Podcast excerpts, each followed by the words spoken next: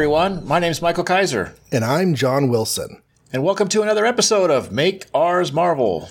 This is episode 70 of Make Ours Marvel, where we are wrapping up our time in the merry old month of September 1964. And Mike, you know how, how you know how I'm weird about like my, my reading and watching projects? Uh huh. So, um, I don't think it's weird, but yeah. okay, well, good. That's why we're friends. Right. We understand each other. Uh huh. so few others do. um, so it's you know television season. September 1964 is new season of TV season. So um, I have started watching The Man from Uncle okay. because that starts this year. Uh huh. I'm in the second season of The Fugitive because I loved the first season of that. High quality character drama there. Mupp, um, the Addams Family and the Munsters both started Oh. this year. They started the same year. Wow. Yeah, they both ran that. two seasons at the same time. And I've never been a huge Munsters fan. I I, Hmm. I, I watched some as a kid, but I always really dug the Addams Family. So I've been Hmm. watching uh, the first few episodes of that. See, I was backwards. For some reason, good- we good watched the times. Oh, Yeah. guess what? Guess what else just came out? What? Goldfinger. Oh, wow. So I went through and I I did a little uh, James Bond education. I watched Doctor No. Oh. I watched From Russia with Love, and I watched Oh. Goldfinger. Oh, you're not going to like those. I already watched Did, them. did you like them? Okay. Um, Because I don't think you're going to like him. I wouldn't think, like, if you asked me, should I watch James Bond? I probably would have said, nah, not for you. I don't know. I But maybe I'm wrong. Maybe you loved it. I liked a lot of it. Um, it's funny because I asked around what are the best James Bond films, especially the Sean Connery era, and turns out that Goldfinger and From Russia with Love top all the lists of James Bond films, Sean Connery era or not. Right. Um, so I watched Doctor No, and I had seen Doctor No before. I knew it wasn't really um, as appealing to a lot of the James Bond type stuff as other films were. I had never seen the other two, so I said, "Hey, family, the second James Bond film is rated as like." The best or second best James Bond film ever. So let's all watch it together. So we watched From Russia with Love. It's a bit slow. yeah, that's my favorite one, too. I, don't liked the story. I thought it was great, but my 10 year old was getting kind of bored. Oh, yeah. And sure. halfway through, my daughter was half watching on her phone. uh huh. Um, I thought that it had a really good story, and I love Uh-huh. the character. Actually, I was going to ask you um, because it relates to our Iron Man story tonight. Okay. The femme fatale, not really fatale in this movie, but the uh, woman in From Russia with Love is Tatiana Tatiana Romanova, Uh huh. and the name Romanova, sometimes pronounced Romanoff, is also Black Widow's last name, Huh. but not yet. Like she gets that name later. Well, I still like your Natasha and, uh, Boris idea better anyway. So Yeah, yeah, I do too. they they probably just threw that on afterwards. I do wonder if they if they like did another reference deliberately to They know, could something. have. I wonder what she was in the book. I, I should know because I read it, but I can't remember. Sometimes they change the names, but Yeah, and I have read From Russia with Love, but it's been years ago because most of my efforts to get into James Bond in the past have started with the books. Mm-hmm. So at one point, I'd read like the first three or four books. I think I'd gotten up to Moonraker, which is a much earlier book than it is a movie. Mm-hmm. Um, but yeah, so Goldfinger. I was just saying I wasn't sure if you'd like it because you can't have James Bond without misogyny, and you know that's not that I love misogyny either. But in the case of James Bond, I kind of do. So I don't know. I don't know how I can turn my brain off for it, but I can. Like In in, the f- fact, if it's not in there, it's not right in the first two movies, I saw him as being more of a womanizer than a misogynist. Uh huh. it was just a much more free love kind of character. And if there's a woman that was attracted to him, he was going to go for it. The Mm-hmm. misogyny probably comes from the writer's standpoint, as in every woman must fall head over heels for James Bond and love him to death. Um, the third one, though, Goldfinger has some major issues. Like, Right. I like 90% of that movie a lot. I thought it was a much more fun James Bond story than From Russia with Love was. Uh huh. But then you get to the whole um, James Ah. Bond basically sexes a lesbian until she's straight and likes it. Right. Right. and that's that's not great. He rapes a character and gets rewarded, and it's it's not good. yeah. Um, and Right. yeah, yeah. So, anyways, So anyway, sideways that- digression that- about other That's stuff. what that's happens with Iron Man in this one too. So yeah. yeah. Hawkeye comes along and Tony Stark just can't help himself. right. I love Jeremy Renner with a mohawk. so, Tales of Suspense number 60, featuring both Iron Man and Captain America these days. Uh, uh, um, and I'll just get to the story because there's a lot of words on this cover and we don't need to read all that. So, the Iron Man story is called Suspected of Murder. Murder.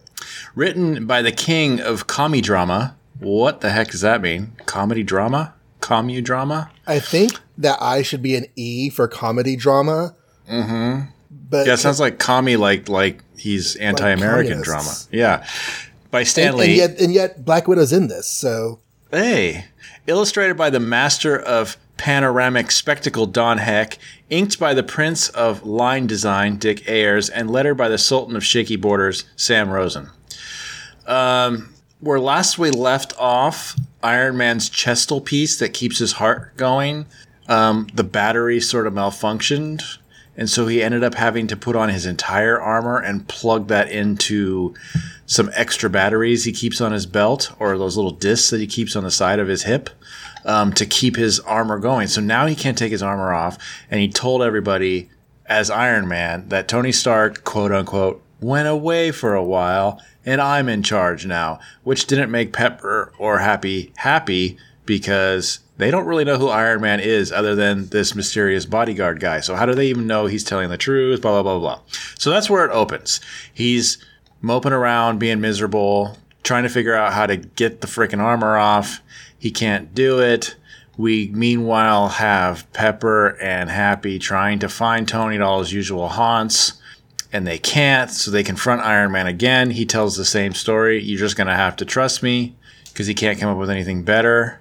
Um, or he does try and come up with something better. He actually goes to his own office, aka Tony Stark's office, and writes a note in Tony Stark's handwriting that says, I'm off on a secret government project. Don't worry about me, Toodles.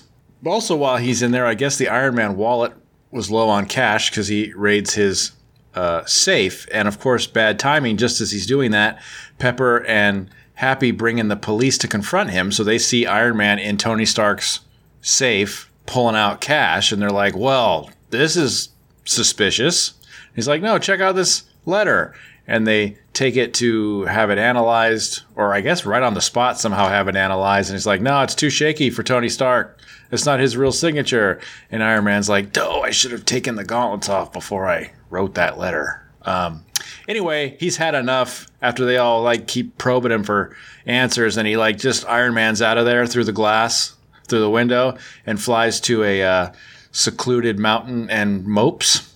And meanwhile, we cut to uh, Black Widow and Hawkeye, who's still kind of under her spell, totally in love with her. And she's like, hey, I hear Tony Stark's gone and Iron Man is like MIA right now. So why don't you go over there and steal some plans for like weapons and stuff? And he's like, well, I love you, but treason? And she pats him on the head and he says, no, okay, fine, I'll go. So he goes over there um, as Hawkeye and immediately gets confronted by security guards. So he guess he's not that good at sneaking around. Um, so he grabs Pepper as a hostage and takes her into the secret room of Tony Stark, only to find out that Tony actually doesn't keep any awesome designs and plans laying around to be stolen because they're all in his head because he's freaking Tony Stark. So bummer. There's nothing to steal. Um, uh, uh, they, they do this whole like rant, like hostage negotiation thing, and that somehow gets wired, or the Avengers pick that up on their radio, and they in turn contact Iron Man and say, "Hey, your secretary is being kidnapped by this guy named Hawkeye. Do you want us to help?" And he's like, "No, I'll take care of it myself because you'll just spook him." So he goes flying back over there, busts through the wall.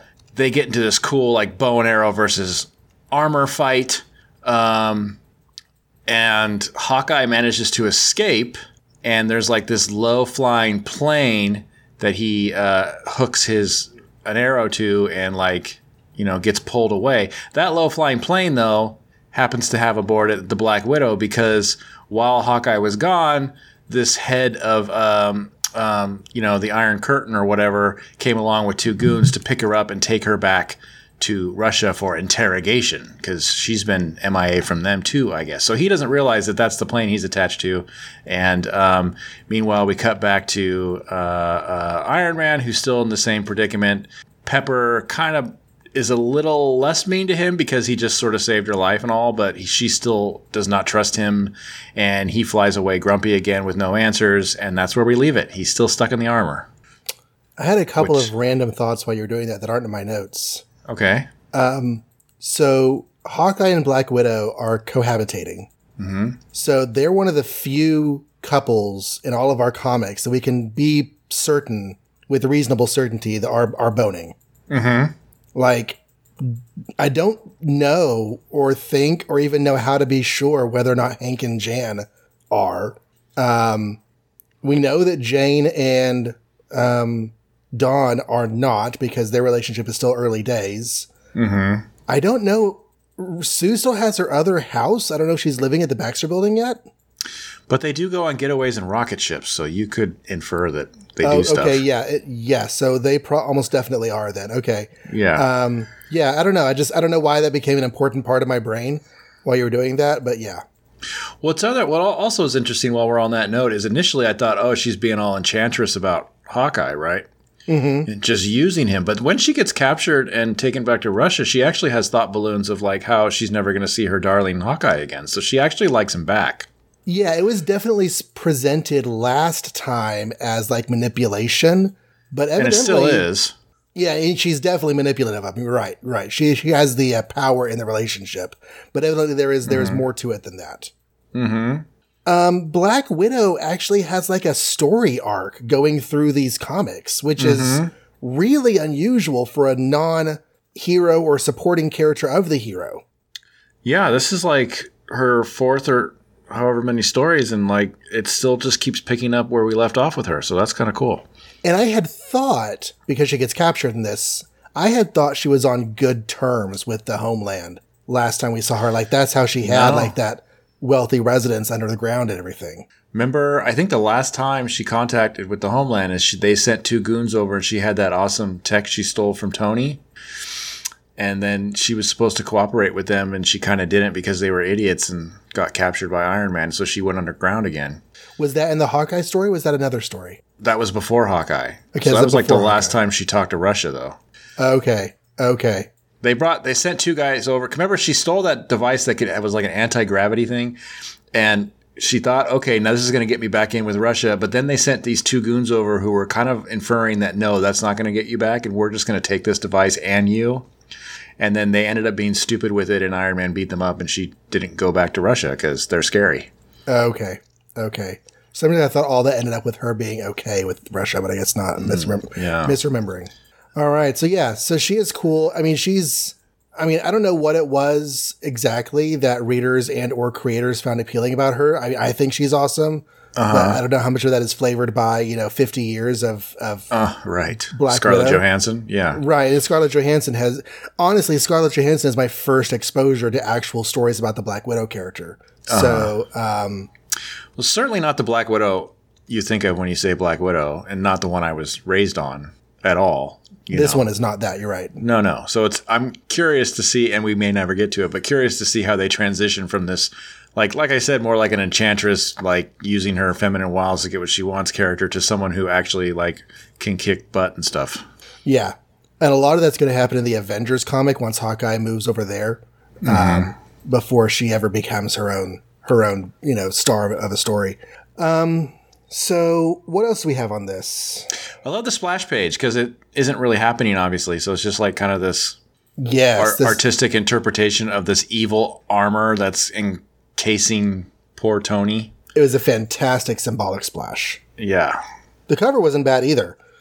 A nice use of space with the split images. Mm-hmm. Yeah, and I like that he's still stuck in the armor. Like you, this is maybe is this? Well, I guess with Spider Man that also happened, but like usually they wrap things up by the second go around. So kind of surprised they haven't. This is the first more than two issues subplot of, of Iron Man. For sure, or most characters we cover. Uh, It's yeah. not like I, I'm wondering some about Pepper and Happy and how they're reacting to Tony being gone because it's not like Tony hasn't ever gone traveling before. yeah, but I guess this because they can't get a hold of him at all. Like that's kind of scary. And there's this guy saying he's in charge now, and you know, Okay, yeah, they don't they don't have a number to reach Tony at. They don't have any way of reaching him. They just have Iron Man in his place. They have no way of verifying that the stranger behind a mask is actually in charge. And to be fair, Iron Man hasn't been around. Well, no, that's true. He's been around longer than Pepper and Happy been around.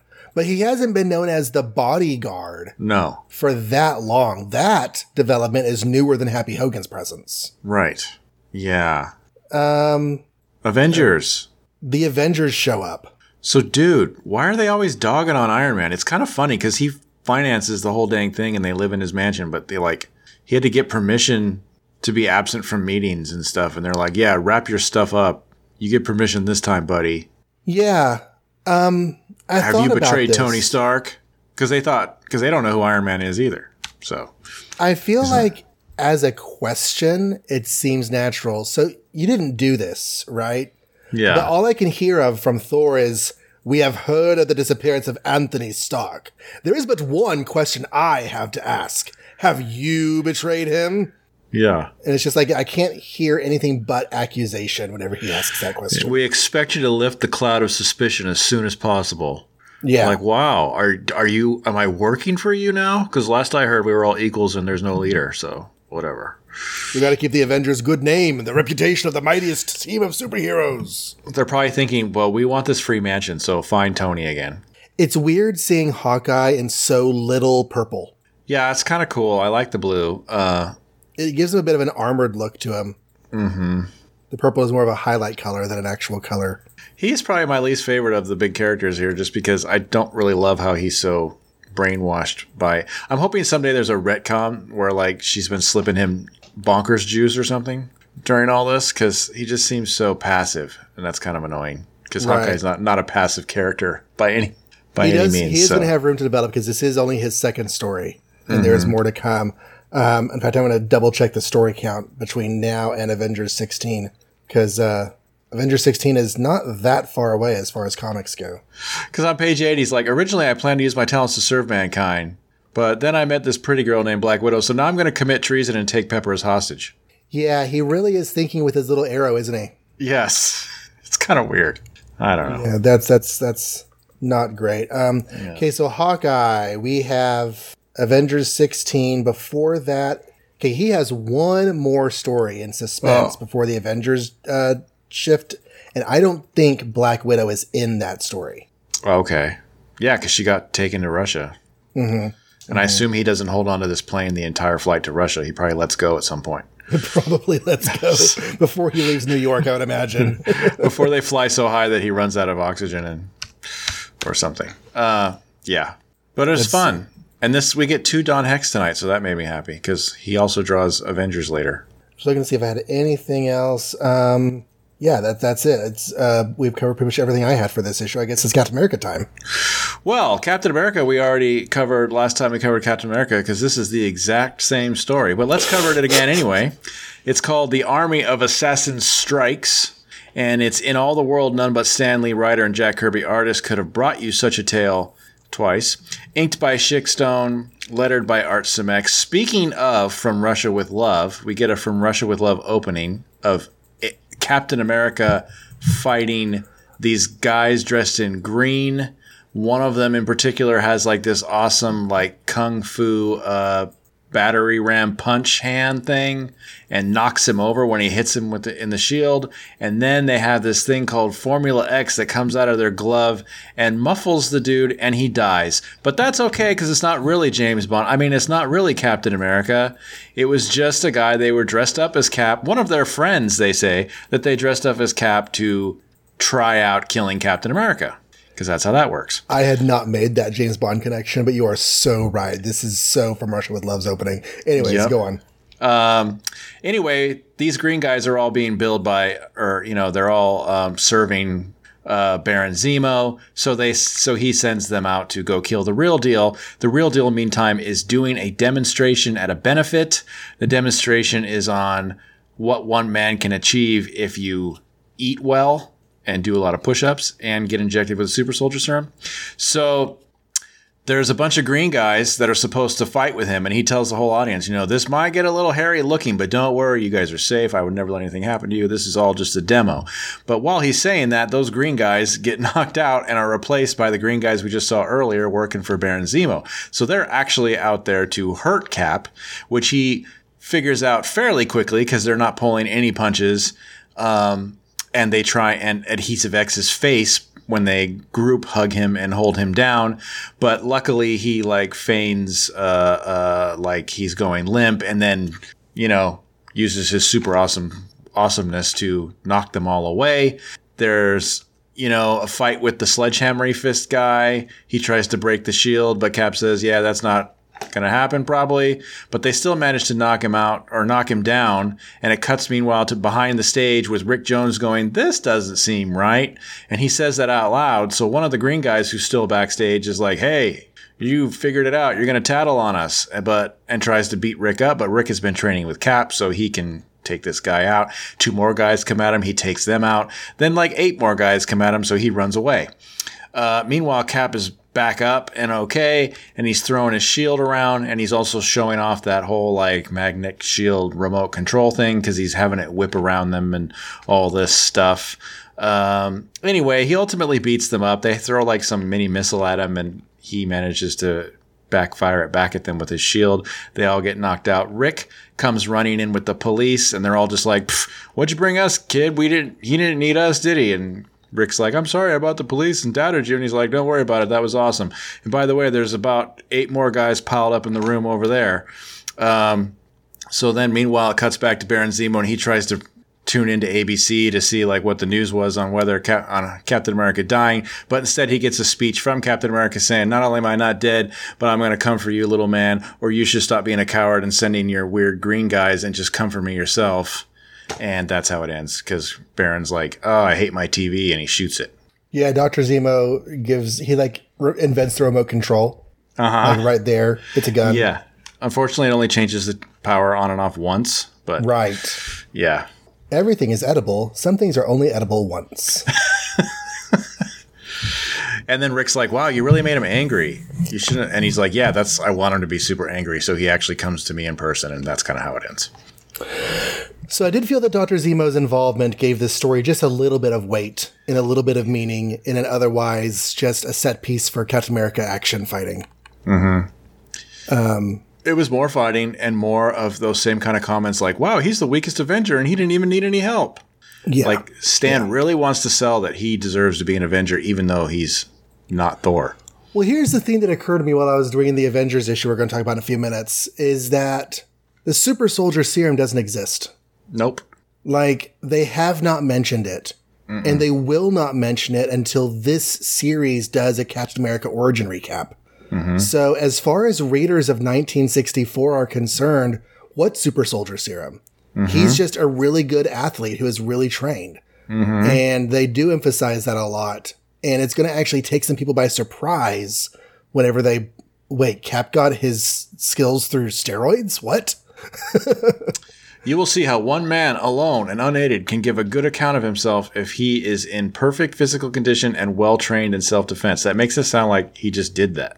He just did that. Mm-hmm. And as mm-hmm. far as this continuity goes at this point, he just did that. Yeah. It's almost like it, it it's going to feel like a retcon to readers of the day whenever it finally gets reminded, oh, wait, super soldiers here. Remember the 40s? Yeah. Um, Rick Jones is in this. Mm-hmm. He jumped back from Hulk. Yeah, he's like, "Gosh, Bruce, I felt like such a deserter," and then left. Yeah, he, we never. I that is weird because when I read that story, I didn't notice that, but then when you said it, I was like, "Oh my gosh, he that literally was his last panel. Where did he go after that?" It's kind of weird. And he is going to go back to being a Hulk supporting cast member, but it's going to be a while yet. Hulk's got some more uh, hijinks to get up to first. Mm.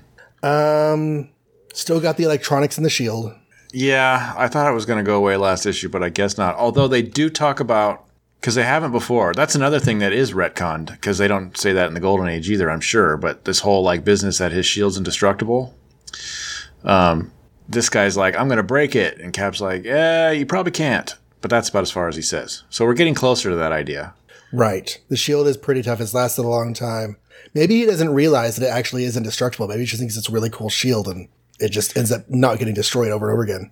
Maybe, but every retcon where like JFK hands him the shield, they talk about its original metal that is unbreakable and blah blah blah. So he should know. Yeah, he should. But know. anyway, they haven't they haven't invented it yet, so he can't know. But yeah, the um, it's it's not. I mean, it's not a bad comic. It's just not a great story, if that makes sense. It's not a great it's not a great story to talk about on a podcast because it's just a really awesome Jack Kirby Captain America fight, which I absolutely love. But There you go. Yeah, that's but there's nothing to say about it that that is character driven, really. Right. Okay, so shall we drive our way on to our next character? So then? that's it. That said, it's my favorite comic of the month. No, just kidding. Uh, it can be. You're it allowed. can be. We'll see. All right. So the Fantastic 433, the cover that they were so proud of is a black and white photo of the underwater ocean. He must have gotten this from a book or something. And overlaid on top of that is a comic drawing of the Fantastic Four on the side of Submariner up against brand new character we're going to meet in this issue, um, Sailor Moon. So she's got like the bunny helmet. That's right. something. Yeah. No, it's it's Atuma, but he still has a bunny helmet of some kind. It even has eyes. Yeah, It's weird. It's weird. He's definitely wearing a skull of something. It's just weird that it mm-hmm. has bunny ears. All right, mm-hmm. so the Fabulous Fantastic Four, because Stan Lee wanted to call them the Fabulous Four, so he just calls them the Fantastic Fabulous Fantastic Four, find themselves fighting side by side with Submariner.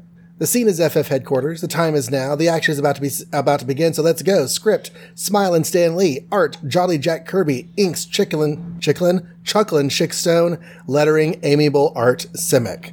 Uh, the Fantastic Four are examining a sea monster that washed up on the shore. It's like an unknown creature they'd never seen before. They're like, wow, science. Meanwhile, Dorma from Atlantis comes up onto the shore wearing a watertight suit. Um, Human Torch sees her, goes after her, brings her to Fantastic Four headquarters, and she's got the bubble helmet on. Um, and she's like, You need to come help me uh, with the Submariner. And if you don't help, Submariner's going to die, and it's all my fault. I'm like, Oh, what happened? She's like, Okay. So, you know how, like, ever since issue four, there's this bit, there's been this subplot about how Submariner's looking for his people. Yeah. And you know, there was a big annual about how he found his people, and I was there. I was there. Remember me? And he, we, we all abandoned him at the end because that whole Sue Storm debacle. And ever since then, he's continuing to look for his people. It's just been this big dramatic arc for some. He found them. Yeah. He found them off panel. Um, we're going to show it to you briefly in a flashback. So now he's a prince again. It's pretty great. And he's sitting on his throne wearing his pointy crown. But then out of the murky depths of the ocean has come Atuma, the barbarian. And he wants to take the crown of Atlantis. And um, I um, I just wanted Namor to love me. so I helped I helped Atuma fight Namor because Namor was too busy preparing for war to love me. And now Atuma's winning, and it's all my fault, and Namor needs your help. So um, they're like, well, crap. Okay, I've got this like um, suntan lotion that's actually rub on oxygen. So we're going to rub some oxygen all over our bodies, and then we can breathe underwater. Um, Torch, be careful because uh, you're going to catch flame a lot more easily now because, you know, oxygen. Right. So they all hop in an underwater car. They go underwater, and there's more black and white photo collages of the underwater stuff. Um, their ship gets attacked and gets crashed because of Atuma's warriors. Um, they eventually manage to make they they get past Atuma's warriors because Reed turns himself into a manta ray, and they like hide in his face. Um, they sneak past Atuma's warriors. They uh, Namor meanwhile is is attacking. There's war going on. There's like lots of battling. The Fantastic Four start secretly, sneakily helping and like sabotaging Atuma and fighting against him. I don't even know if Namor actually knows that they're there during most of it. Um, finally, let's see. Um, Namor and Atuma are fighting, and, and Invisible Girl helps Namor win by turning him invisible. So he can attack Atuma, but Atuma can't attack him back. And so finally, Namor gets the upper hand on Atuma, and Dorma is able to cradle his head in her lap. And he's like, You know what? I know you betrayed me, but it's all right because I know you love me. And um, what's that? I didn't say anything. Oh, I thought I heard your voice for a second there. Um, so yeah, Namor never knew the Fantastic Four were there because then he's sitting there on the couch going, ah, "It's a good thing that Atlantis is all whole again because if the Fantastic Four ever struck, it would be it would be you know terrible. But now, now I can beat them, and the Fantastic Four go home. They don't have a ship anymore, but you know, Fantastic, you know, Mister Fantastic can turn into a floaty device. The mm-hmm. end. Yeah. I think this issue was missing missing some conversations. Like that. Like how? Like, why are we helping Submariner? Should we help Submariner? Those would have been interesting conversations because, to their point of view, except for maybe Sue, like he's a bad guy, and last time he had a army, he invaded the surface world with it, and maybe Atuma. Who's Atuma? Like, wh- whose side are we on? You know, if Doctor Doom goes to war with somebody in Latveria, are we going to go help Doctor Doom? I don't know. No, that that's a good point. And So- there's nothing saying that Atuma is necessarily the quote unquote bad guy. they just jump on board with this whole idea of helping Namor win his people back, but it's like, but they fight his people right now all the time. So Yeah. kind of interesting. We can headcanon some continuity and connect some dots, but you're right. The conversation should have been written into the story. They should have had some deliberation about it. Because last time we saw Namor, he was coming to a a you know truce talk with Reed Richards, oh, that's true. Um, and so that went uh, you know tits up because of the torch and the thing. Um, and I think the I think the impetus here is Dorma's like, yeah, but he's going to die if you don't help. He's going to lose this fight. It's my fault. And I feel like in the story, that's the impetus that gets them going. Yeah. Otherwise, I mean, it's cool. Otherwise, I like the whole idea that he never knew they were there. That was kind of fun. Yeah, that was neat. Um, they're they're fighting. It's a little bit weird. I don't normally super dig whenever the superheroes are involved in an actual war, like battles being fought on both sides and the superheroes just being superheroes in them. Uh huh. There's a story uh, a little down the road in the Avengers with Kang that's a two parter. It's just one big two part war, and the Avengers are involved, and Kang is there, and it's it's you know hard to get invested in all of that. Yeah, we also don't have any conversation. Well, we do have a little conversation about Sue and Namor and Reed triangle or whatever. Not a triangle, but you know. Um, Where, are you seeing that? just the end where he's like, she still calls me darling even after seeing Namor again. Perhaps I am the one she truly loves. It's like, really? Yeah, I, had- think I she's a- established that like five times at this point, but Seriously, my thought on that was that he's still really insecure. Meanwhile, she's not even thinking about that. She's thinking about the love between Namor and Dorma, and uh, how that's you know really great. So Reed needs to get over himself. she's really into Dorma and Dorma hooking up with Submariner, and almost to the point where it's like, yeah, yeah, give him someone else to hook up with because I feel bad that I didn't hook up with him, so you you do it or something. You know, people like to play matchmaker. They like they like to ship. That too, especially with their exes. Right. Torch says blue skin at the beginning, and my first thought was the Kree. Yeah, because the Kree are the blue skinned aliens. I did not think of submariners, but of course we don't even know what a Kree is yet in these comics. This beginning, like this is not a real animal that they're autopsying or however that Right. word works. But like this is just so '60s animal treatment because they don't say it washed up on shore dead. I don't think, and in fact, Johnny even says, "I wonder how they hooked it." So someone just caught this, and it's like, "Oh, this is a really rare creature that no one's ever heard of before," and he's dead, and we're experimenting on it. Yeah. Kind of, it was kind of gross, but Do you remember that that early '90s phase fad of like alien autopsies? It was right around the time that the X Files was coming out. Maybe maybe it predates the X Files by a little bit. yep, But there, yeah, that's what this reminded me of. yeah, creepy. Yeah, I, I, I poked fun at it in the in the recap, but oh my gosh, we have been waiting for Namor to finally reunite with his people, and he Uh-huh. does it in a flashback. Yeah. It's Maybe really just got weird. tired of like letting that plot thread dangle.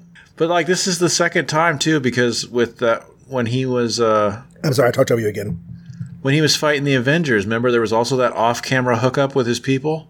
Like they just don't want to give us that satisfying story where he actually finds his people and becomes king. Yeah, and he's he's firmly ensconced by the time he gets his own series. We're only actually we only like, actually have one more Namor story before he gets his own series. So you know he did get his people, um, But by the by the way, you've ruined uh, Kirby's Atlantean designs for me because you pointed out once that why on earth would Namor wear a cape underwater? and now I not only see that, but I see the old man in like robes and there's other there you know the flashback of what's her face she's in a full on robe with a hood and it's like how would that function underwater either like none of that all that Yeah. fabric stuff just kind of makes no sense for underwater use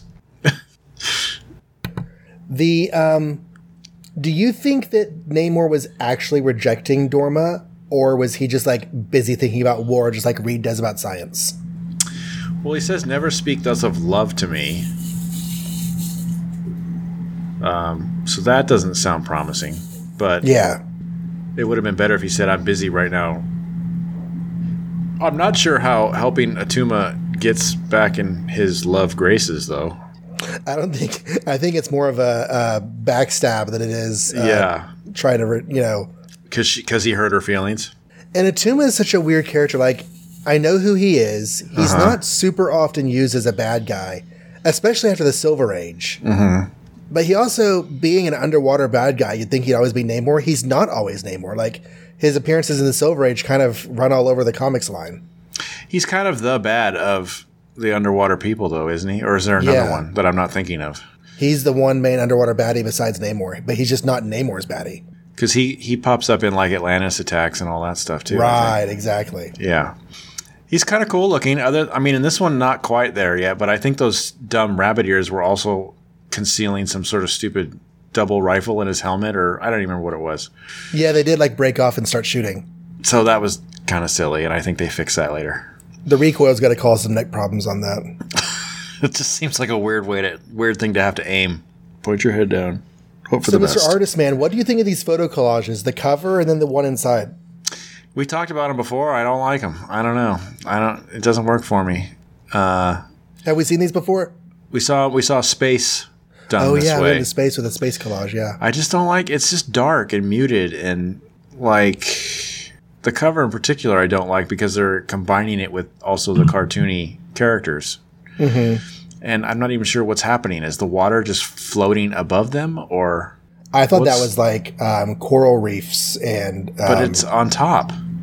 Yeah, so maybe they're in some sort of cavern or something. It is, it is a weird construction. It's a weird construction. And then the other one is in the inside. At least that's just full on photography, but it's still it's just really dark and muted and I don't think it works. I don't know. I've never thought it works. I guess it's an interesting experiment, but I'm glad Yeah, they didn't keep doing people it. People get really, really excited about these, and it's just Really? okay. It's Yeah. Nah. the black and white and the printing of of natural photo in a four color format is just weird. Like you've essentially robbed Jack Kirby of page eight, where he could have done his own splash page full of crazy fish in an underwater scene, and that would have been more interesting to me. But I feel like Kirby's robbing himself because I think these are his idea. I think these are his art experiments. Probably. Probably a, a time had. saver. I would imagine. Would it be though? I wonder because you had to like find the photo and you had to like get a copy of it. I don't even, I don't even know what would go into the production of it. I don't even know. What, you know, com- making comics is like this weird alchemic production that I don't even understand. Oh, I know how to make comics, but I don't know how they do this photo thing. But I do know that artists always have a lot of photo references, so he probably already had the reference. But how they translate it in this print thing, I don't know. Never figured that one out. But because they didn't have photocopiers, right? No, No, well, yeah, no, not like we have now. no. Um, in fact, I, yeah, I think maybe nothing at all. You Yeah. mentioned in past discussions of Reed's stretching characteristics that he should never be silly. So, what did you think of his manta ray? It's silly, yeah, really, really silly. Um, but I don't know. it's kind of a one-off deal. I kind of Yeah, love it. It's, it's a it creative way of of getting past. It was kind of comical. As long as he's not always Plastic Man, it's just an occasional thing. I think it's all right. And he does the life raft, raft thing at the end, and that reminded me of uh, Elastigirl because she does that in The Incredibles. Same thing. Um, it occurred to me while I was reading this. Um, do you think that they're already starting to contemplate the ifs on what their next new titles are going to be? Do you think maybe this is an attempt to see if people like Namor stories? Because he has his people, he's in his natural habitat, and he's doing an Atlantean story. The Fantastic Four are almost guest stars in somebody else's story going on here.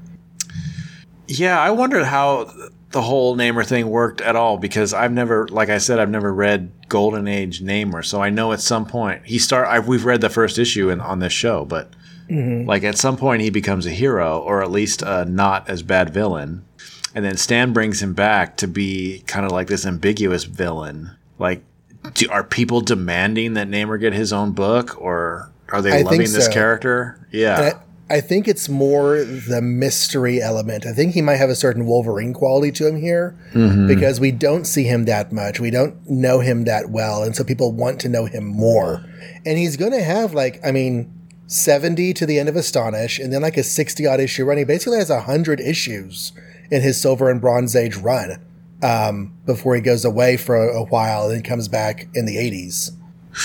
I mean, without doing any actual research on our stuff, I feel like he's been the most crossed over character. Definitely. So- Def- as, yeah, Namor's There must be a demand for him, right. or Stan just loves him. One of the two. Um, I loved Sue Storm's involvement in this. She really did like have a major role in saving the day. Multiple times, yeah. She stopped an explosion with her force field thing, and then she turned Namor invisible, and yeah, that was all cool stuff. And um, I li- I liked all the like that. This the Fantastic Four just have no real particular problems fighting this dumb army because they're the Fantastic Four, uh, to the point where they can just get away with doing it without even being seen. it's kind of neat. the um, yeah, I guess the the last things I had was Namor just like, I know you love me. Guess what? I love someone else. He's talking about he's talking about the, the things that people will do for love. And whenever I read that, I was thinking that he is thinking about Sue, Uh huh. and Dorma's thinking about him. Does he say he loves someone else, or is he just talking about how he knows what it feels like to love somebody? Yeah, I think it's, it's that. Uh, Okay. his exact words are um, I forgive you because I, above all others, am aware of the strange things one may do in the name of love. I'm just curious what his current thoughts are on Sue since the last time they were together. She really laid it out. No, this is never happening, you know? So is he going to get over it, or is he still going to kidnap her every once in a while? Hopefully, he's in a healthier place between those two. Yeah, right. he's this, he's still the spurned, you know, suitor, but he's coping with it in a less abducting way. Yeah. Um, and Namor is not going to show up in the Fantastic Four again for like six years. Wow. Yeah. But he's going to show up again. Yeah, yeah, he shows up in other books. In fact, his next appearance is in Daredevil. He Okay. is still around and out there, but he's. I, I went through his appearance list. He may be involved with the FF, like they may show up in his book, but he's not going to show up in their book until I think after issue 100. Wow. Submariner versus Daredevil should be a really close fight. As long as they don't go underwater, because that's going to really mess up Daredevil. No, it really shouldn't be a close fight. That should be should like a, be a close fight. That should be like a panel, but we'll see what happens, I guess. All right. Superpower, super, basically the Superman of the sea versus a blind acrobat. Right. Versus Okay. Batman. Okay. Last book. Avengers. It's funny you say it like that because this is literally the last Avengers issue because the Avengers break up. So they made it to 10 issues. Um, it's called The Avengers Break Up and it's featuring the incredible, the inconceivable, the incalculable menace of Immortus. Story superbly written by Stan Lee, art adorably drawn by Don Heck, inked by Darling Dick Ayers, and lettered by stalwart Sam Rosen. Um, and it starts with the Avengers training. What? This isn't an X Men book, but the Avengers are training. Um, and they're, or at least Captain America is training, and how he does that is he tries to avoid the Avengers capturing him, the rest of the Avengers capturing him for as long as he can. His current record is 47 seconds. He's really trying to shoot for a minute. Um, then they have a, a meeting, you know, a board meeting. And one of the things that Iron Man wants to bring up is should they let or should they give Rick Jones membership to the Avengers? So this makes Cap go, whoa, whoa, that's not something we all need to vote on. Let me think about that because I'm the one training him and stuff like that. So meanwhile, of course, Rick overhears it though, and he's like, really? Could I be an Avenger? And Cap's like, ah, Bucky, I don't know. Leave me alone. Not sure. So they then cut to Baron Zemo and his people, Executioner and the Enchantress. They're talking about how they could do something, mostly just kibitzing amongst each other. And suddenly the Enchantress gets a, uh, a probe in her brain or something, and she can't stop thinking about it or connecting with it, even though Zemo's like, hey, stop, you don't know who that is, don't let him in. But she does somehow, or he somehow gets in through her or something. But anyway, there's this guy who appears, and his name is Immortus.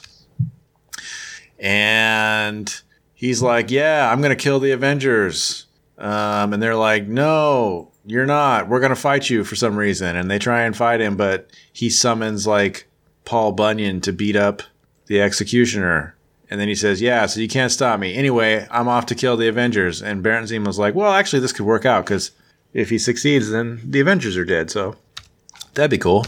So, anyway, meanwhile, suddenly there's this ad, like a Human Torch style ad, where you can obtain superpowers. And of course, the ad is given to Rick Jones. And Rick Jones is like, got this whole fantasy thing going on of being an Avenger. So he answers the ad. But nope, it's actually not a real ad because there's Immortus sitting there waiting for him.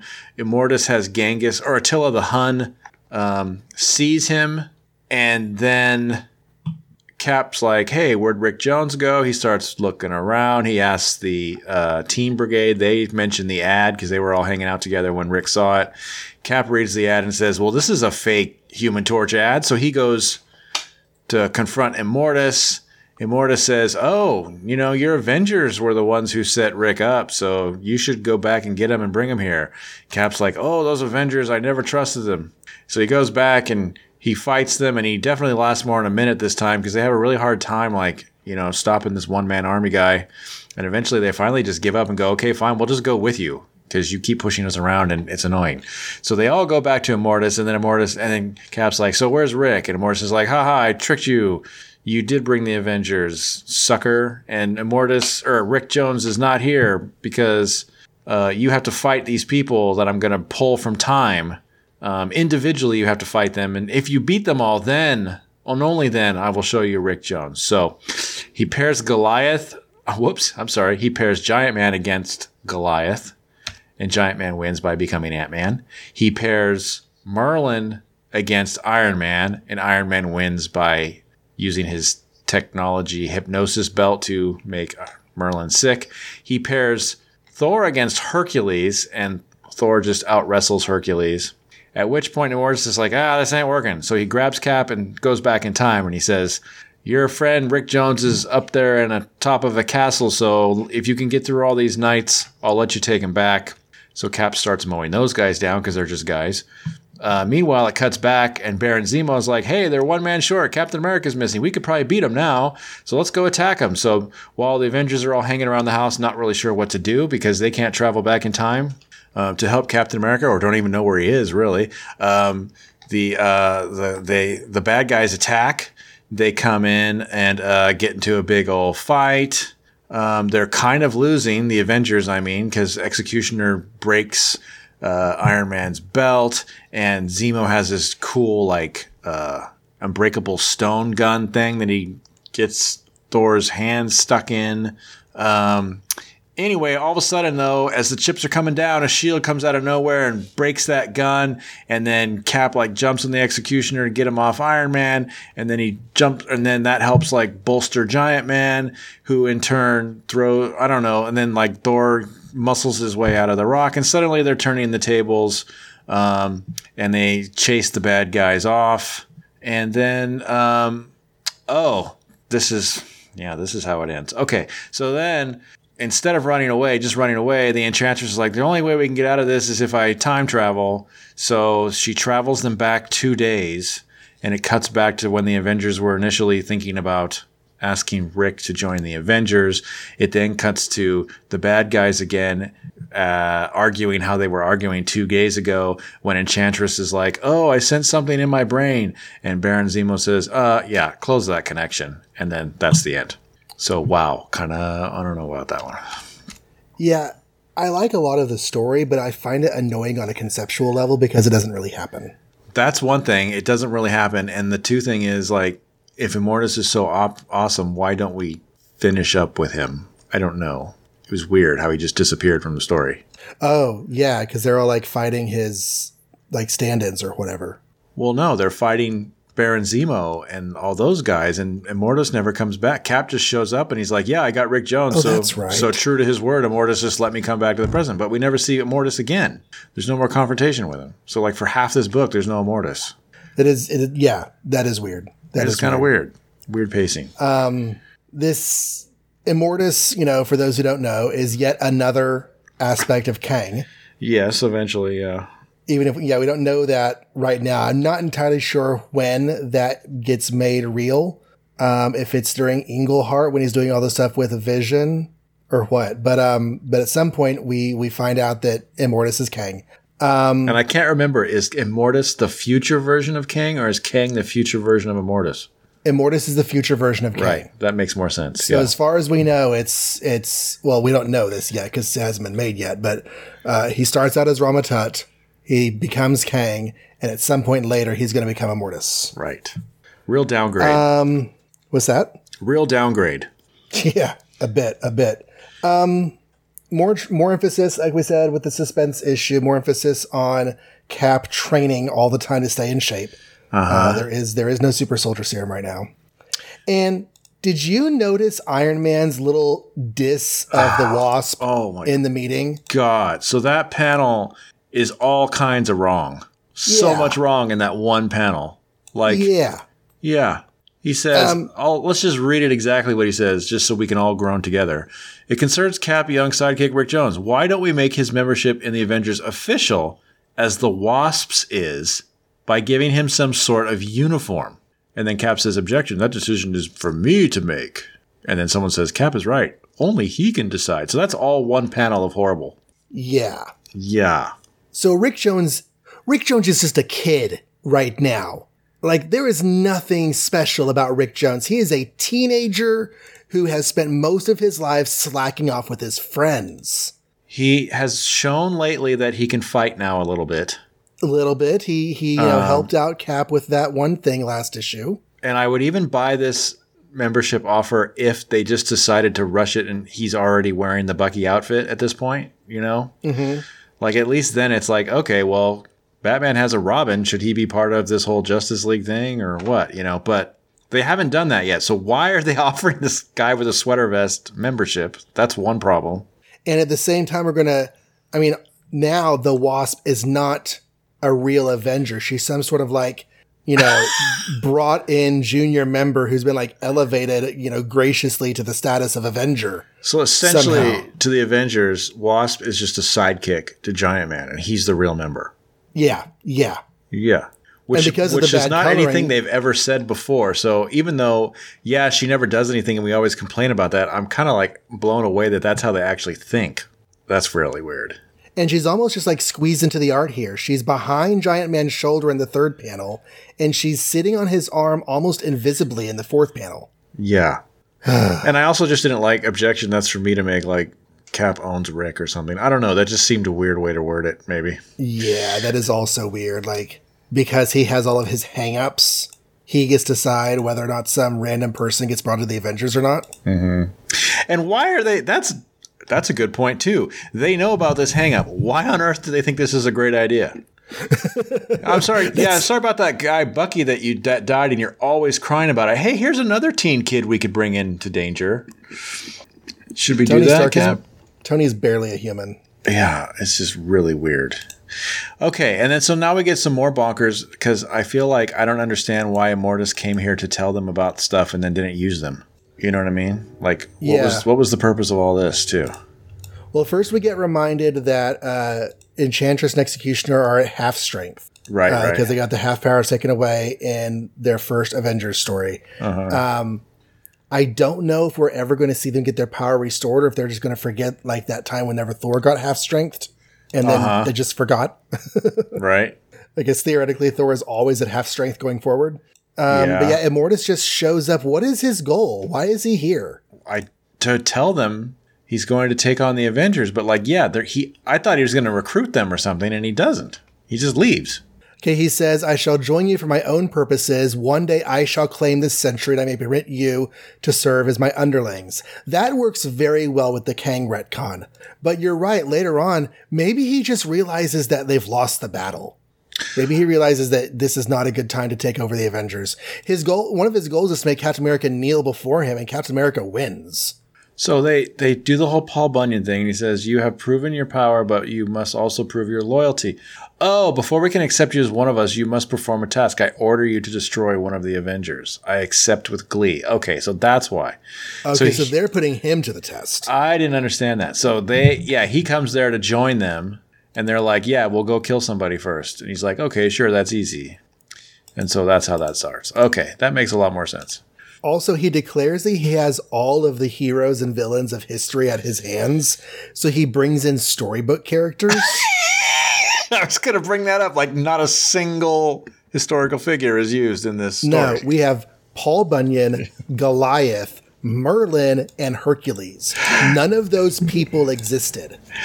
and the other thing is, some of these people exist in the Marvel Universe. So, how is this being figured out eventually? Like, who is this Hercules? Because it's not that Hercules. We can talk about Hercules in a minute. Okay. The rest of them are definitely imposters conjured somehow by Immortus. I imagine that Thor looks over at Merlin and is like, that's not the Merlin I fought. But of course, that Merlin was also an imposter. Right. Um, this Hercules, check it out. Mm-hmm. This is the Space Phantom in disguise. okay. How'd that get established? Avengers Forever, Oh, which wow. I have not read, but I, I uh, have, but it's so complicated. I can't remember all the little things about it.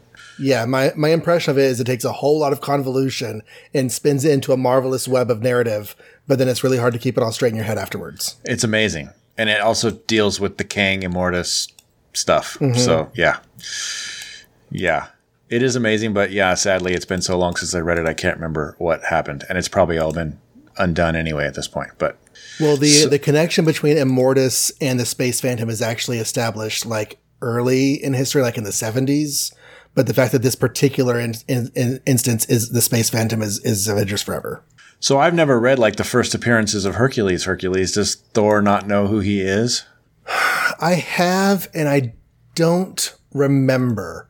Um, the first time that Thor meets Hercules, it's in a flashback tale. I think it's like I think it's I think it's the first Journey into Mystery annual, and I don't remember if it's a present day Thor story or, or a younger Thor story. But he stumbles into accidentally the land of the Greek gods and fights Hercules. So it's not a given that Asgardians and Olympians just know that they exist and hang out and stuff. Yeah, Yeah. So then Thor saying, You're not Hercules, um, isn't necessarily an, an issue here. right, right. Yeah. The Avengers even say that Cap is the weakest. No wonder the bad guys think that. It's a weird. I feel I, I feel like they're just wording these sentences wrong because, and they do it for a long time too, because even in like the seventies and stuff, Cap will say things like, "I don't have powers like you guys," and then that translates to, "Oh, he doesn't have powers." But what I always thought that meant was, "Yeah, you don't have powers like the Beast or Thor or Hulk or whatever. You're like a guy." Yeah, you have your own powers. You have your own powers, but you can't conjure lightning and hang upside down by your weird feet and stuff like that. Um, so calling him the weakest, I guess in a way makes sense because measurably he is the weakest, but I don't know. That's not Well, a it's weird, that's kind of a weird way to describe it. It is a weird way to describe it. I mean, he's in, in a lot of ways he's the Batman of the team as far as power sets go. Um, but if you think about it, Henry Pym is just a dude who gets big. Iron Man is just a dude in a suit. Wasp is actually cool because she can fly when she's small. Right. But in a lot of ways, these are just regular people who can do something special or have something that helps them be special. Right. And Captain America is the same way. He's just a dude who has something that helps him be special, as in he is the most awesome human being ever. Right. He's had like 20 years proving that he's like a one man army. So it's weird to just call him a weakest person. Yeah. I don't know.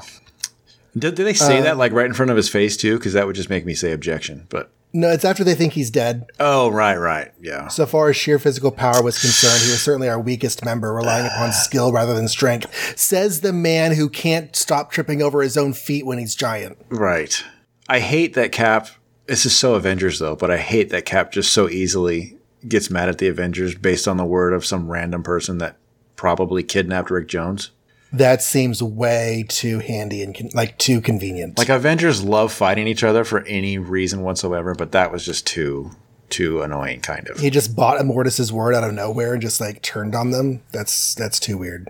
It's, it must be Ice Cube brain still or something. Yeah, I don't know. Maybe, maybe. Um, Page 15 at the bottom. Um, no, not at the bottom. Pay one, two, three, four, five, six. Wait, is it page 15? With Iron Man's face. Yeah, that's that's not the right place. Oh. Okay. Never mind. The joke I was going to make doesn't work because that's not the right page. Okay. Um, so never mind. I'll put that away and see if I find it later. When they do all their matchups, why doesn't the Enchantress go up against Thor? It did seem like weird matchups, huh? Or the Executioner would have even made more sense. Right. Either one of them who, you know, knows Thor should go up against Thor. And as are Asgardians. Although I do like that Executioner is ripping apart Iron Man's armor. That was kind of fun because he's a strong Asgardian guy. Oh no, he has special. He has meteorite metal gloves, whatever the heck that means. But that must be some magical Asgardian thing. But also he's strong. I mean, he's Also, strong he's strong. with meteorite metal. So yeah, it works together. Um, I like the okay the way the layout of the comic works. Page seventeen at the bottom. You haven't won yet, Master of Evil. And Thor looks over his shoulder. That voice. It can only belong to. Turn the page and you get a uh-huh. pinup of Captain America, Oh wow, yeah, that's true. the one and only Cap, and it's a fantastic pinup too. yeah, that's really good. It's Kirby being Kirby on Captain America looks great. We've had pinups on all three of these tonight, haven't we? Yeah, yeah, they're um, Oh no, My understanding is that they just haven't transitioned to that extra page of advertising yet. Like they've decided to shorten their stories by a page, but they haven't gotten the advertising for those pages yet. Okay. So no, Tales didn't have a pinup because it has two stories, but Fantastic Four had an awesome Prince Namor pinup. Kind of awesome, actually. He looks a little weird, but but then this awesome Captain America is in this one. And um, you know, Captain America sees Zemo and does not like go into boiling angry revenge mode. That was weird.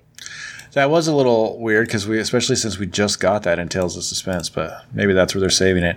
Does yours have the same miscoloring of Thor's legs that mine does? Because that really makes Thor not look as cool somehow. Yes. So I posted this online with the caption, "Honey, where are my pants?" It's like, wow, what a But it also just goes to show like how we have. Go ahead. I'm sorry. I was gonna say, what a difference just yeah, some pair of pants it's makes. Weird. Just just changing the leg color. Yeah. But you But know what's it just- interesting? oh, go ahead. Go ahead. Well, it highlights the way we see legs on different genders, right? Uh-huh. And I don't even know if this is misogyny because I think that most women I talk to would agree they would rather see women's legs than men's legs. Well, Like think uh, women's legs, yeah. just I don't know. like this is what he's wearing right now is Wonder Woman's costume. Like she wears Mm-hmm. the speedo with the bare legs, and it works for her. But when he does it, it's like, oh, Thor, that's weird. And in the 90s, one of the very, very common attributes of, you know, women costume designs was to have the boots that went like most of the way up the thigh. Uh-huh. And then the, the, the, the top that like unitarded off at the pelvic line. And so you have this like patch of skin in the upper thigh Mm-hmm. that really just emphasizes this is the sexy region. That's what he's got going because he has those Yeah, same boots. Yeah. it's funny. I mean, it's just a miscoloring, but it's it's awkward. Overall, okay issue. I don't know. Like, I'm not sure. I can't. Other than Avengers Forever, I can't think of a lot of Immortus stories that are like amazing to me or anything either. So, but first appearance, we get it out of the way, I guess. Yeah. The only other Immortus story I know is going to be in the, in the uh, end tag zinger, I'm going to say. Okay. So, um, oh, my only other thought on this is Enchantress does not like that they're losing the fight, so she just turns back time. But Can she sh- just do that? Uh, that's another thing. Yeah, don't have that kind of power because you can just use it every time. But do they remember that she did that? I don't think so. I think the bad guys remember it because they were the ones choosing to travel through time. But the Avengers apparently are just back. They're they're saying the exact same things they said at the beginning of the story. So Avengers don't remember, but yeah, you're right. The bad guys are like, "You failed us again, Zemo." So, and then they tell her to break contact on purpose this time because they don't want Immortus to try and join. I guess. Which makes me wonder why does it even matter that Hercules was the space phantom in this? Because the story didn't happen. Now I want to know how that Avengers Forever story handled that because this didn't happen. Well, maybe if we read like 15 more Avengers issues, then we should read Avengers Forever, and I bet it'll cover a lot of that early days. It might be fun to do. It might be fun to do like a special or something. Could be. It's a really. I remember it being really complicated. So there's a lot of references to a lot of things. But also, this is back in the day when they captioned all that. So hopefully, we could actually maybe piece it together. You know, we could do. Hmm. We could do an episode 100. Avengers Forever. For, yeah. That would be awesome. Hey, listeners, would you like that?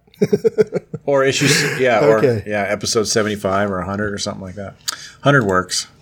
But that's Um, it. So that is the yeah, that's the last comic for September '64. Ooh. Time to uh, dive into our new seasons of television and watch our uh, James Bond misogynist mil- films. Mm-hmm. Before we do that, though, We have to do our month. yeah, we have to we have to vote for our month. Mm-hmm. So let me get my my spreadsheet out here. I've got my Transformers spreadsheet up because there's a rumor going around that I might be doing a Transformers podcast. Oh, really? Yeah. Um, actually, it's not a rumor. I'm doing a Transformers podcast. it's called Return to Cybertron, and uh, the website doesn't exist yet, but there is a Twitter uh, at TFUK podcast because then we talking about the Transformers UK comics and the cartoons that came out at the same time. So, uh, hey, out there, Sweet. check that out. Yeah. Um, okay, lots and lots of spreadsheets that have nothing to do with this. There it is. Mom likes. That's the name of the spreadsheet because MOM make ours Marvel. So we have. I'll just do it alphabetically again because that's easier for me. We have Amazing Spider-Man number nineteen, where he the third part of him making a comeback after a month of taking time off. Avengers number ten, which we literally just covered. Fantastic Four number 33, which we also just covered. Journey into Mystery, where Hyde and what's his name? Cobra team up with Loki and almost kill Jane, or maybe kill Jane. Two parter. We don't know yet. Um, we have Sergeant Fury and his Howling Commandos with with um, Dean Martin almost being killed for being a traitor. Strange Tales 127, which had Reed Richards proving a point and Doctor Strange follow up with his battle with Dormammu. Tales of Suspense, where Captain America proves he's a good fighter and Iron Man is still stuck in his armor and takes on Hawkeye. Tales to Astonish number 62, where the Hulk versus the Chameleon and the Wasp takes on someone impersonating Giant Man. And last but not least, least, least we have X Men number 8, The Power of Unus and the Beast kind of quitting the team for a while. So that's our month. Okay. Well, I have mine picked out. What do you think is going to be your least favorite? Oh, least favorite is gonna be Strange Tales 127. I'm guessing for the torch and for not the for torch. Doctor Strange. No, you're right. Yeah, the torch. Doctor Strange was actually pretty good. Ooh, Doctor Strange was pretty good. What is that? Hmm. Yeah, torch was horrible. Yeah, though. that was the Dormammu fight. yeah. Um, Doctor Strange has never gotten a top vote from us. That's okay. Uh, He doesn't have to, but it's um, just not quite uh, important enough for some reason. no, it, it, it doesn't quite have like an emotional impact. It doesn't tie into our nerddoms. Yeah, Um, and to be honest, a lot of the Doctor Strange stories have been more kooky than enjoyable. right. But this one's pretty darn good. It is pretty good. Do you want to do your favorite, or should I do my least favorite first? Um, well, I could do my favorite, but I'm just going to say what you're going to say. So let's just say our favorite is Amazing Spider-Man number 19. Okay, our favorite is Amazing Spider-Man number nineteen. I mean, it is. Um, yeah, it really is. Um, I'm not even sure that it has any competition this month. not really. I mean, there are lots of good stories, but to me, that was a great story. Sergeant Fury was a really good story. Yeah. Um, Doctor Strange, really good story. Um, Iron Man, pretty decent Iron Man story. Iron Man was Um, I liked a lot of the- and the first half of X Men was pretty good. I liked a lot of the X Men stuff. Avengers No, is just weird. Avengers didn't happen. Hulk, Yeah, yeah, Avengers didn't even happen. Hulk was pretty good. Yeah. Hulk is getting there. Um, I don't. I think it's kind of like Doctor Strange at this point. Um, Uh-huh. It's not something that I really glom onto very much as far as just what I like to read, but it's it's it's solid stories. compared to Giant Man, um, it's happy to be there. Com- And Giant Man is what I'm picking for my worst. Oh, really? Okay. It's going to be one of those. Yeah, Giant one. Man, this- Yeah. Just like last month, you picked the Torch, I picked Giant Man. This month, you picked the Torch, I picked Giant Man. Okay. Um, it is because that particular story didn't work as a story. Like the mechanics of the story weren't really that planned out. Um, there were a lot of really weird transitions. Uh, I feel like probably the scripter got the art and like had to make some connections that weren't exactly there. yeah. so- that whole plant ruining the city was almost much to do about nothing. Like, why was that even happening Mm-hmm. or needed? I don't know. Yeah, it was kind of weird. at this point, we have a lot of a lot of stories that are between most and least enjoyed. There's a lot of comics going on every month. Mm-hmm. So choosing a Spider-Man again is not to slight a lot of the great stuff here. It's just that's that's that's what gets the top spot. there can only be one First Baptist. well, there's a reason why Spider-Man's head becomes like the trademark of Marvel. So Mm-hmm. this is it. Yeah. All right, well, we have three more months of 1964 ahead of us. So what can they do to prepare for the next one? Next month, October 1964, we're going to kick off the episode with three more titles like we always do, but it's going to be Journey into Mystery number 111. And I haven't read it yet. And this is one of those covers where I literally have no idea what it's about. Thor and a sword. So you guys enjoy. Tales to Astonish, number 63. We got a split with Giant Man versus the Wrecker, and Hulk is fighting a Titan on a train. And then we have Daredevil, number five, where we are finally introduced to Daredevil's greatest villain of all time, the Matador. Dun dun dun. Spoilers. Spoilers. All right. So that's your homework. Um, meanwhile, you should go uh, like us on Facebook or follow us on Twitter. And I want to just send some shout outs and thank yous to those who have been following us recently. Um, we have at G Squared's dad, which is Stan Propotnik's charming grandson. We're being followed by Irving Forbush, a comic book fanatic of Marvel, DC, Charlton, Gold Key, love them all, uh, at Irving Forbush 2. We have Mr. Sneebs, a two-fisted trickster and purveyor of pulp picaresques, librarian talking movies, comics, and RPGs. We have Zachary J. Jensen. I counsel finesse. My danger sense is tingling. We have Dave's Comic Heroes blog at Dave's Comic Hero. Classic rock, metal, entertainment, TV shows, comic books. And we have Uncanny Comic Boy. That's boy B O I, like the guy from G Ranger. A Marvel DC fanboy, fan of indie comics and pop culture stuff, just your average nerd. And all the way from the Marvel Cinematic Universe, we are being followed by Night Monkey, Wow. which we didn't even mention the Night Monkey joke in our Far From Home coverage. totally forgot. That was awesome. Totally though. forgot. Uh, is at Wookie Chuckles. And he has uh, a bunch of acronyms that he follows. I do not understand. ATLUTD, THFSC, USWNT slash USMNT. I don't know what any of those are. But then beer, funny books, and moving pictures. Not necessarily in that order. Sounds good. So lots and lots of followers and likers out there in the social medias. We always appreciate retweets, uh, shares, mentions, all the good stuff to like put our show in your uh, friends' eyeballs. It's always appreciated. And um, where can they find us as far as social media and online all that goes? On everything, you can just type in Make Ours Marvel and hopefully you find us. Um, but if you can't, go to makeoursmarvel.com directly and that'll have links to all the places you can find us for Facebook, Twitter, um, all the various ways to play the show or download the show, subscribe to the show. Um, and if you'd like to write a letter or write a email, I suppose, because we've said something horribly wrong that must be corrected, uh, please do so by writing podcast at makeoursmarvel.com and we will read that stuff on the show and and agree to disagree or agree or disagree Or agree. or agree We love all sorts of feedback. oh we absolutely do What we really like is whenever you tell us stuff about continuity that we missed or that we didn't know about from like stuff that's uh, established later in comics. I, I, I, love that stuff. i do too it's really hard to read every single comic book that's ever existed and retain that knowledge so it takes a community Right. people reach out there if you know something that we forgot I'm having a hard time retaining the knowledge of the 200 comics we have covered. right So the uh, the way you can find me is on Twitter at John Reads Comics with no H. Uh, I've got a lot of you know irons in the fire stuff that's cooking and, and and pumping along. My Image Comics podcast is all the pouches, and Image Comics podcast at all the pouches on Twitter. Um, my that's basically the same premise as this show, just more on my own, walking through all of the Image Comics from the early '90s. My son graciously joins me every week on Saturday mornings to do a commentary on an episode of Super Sentai, which is the Japanese source material for the Mighty Morphin Power Rangers, only older than that. And so that is on Twitter at Silly Sentai. Uh, you can f- um, follow the Twitter account for my soon to be born Transformers podcast at TFUK Podcast.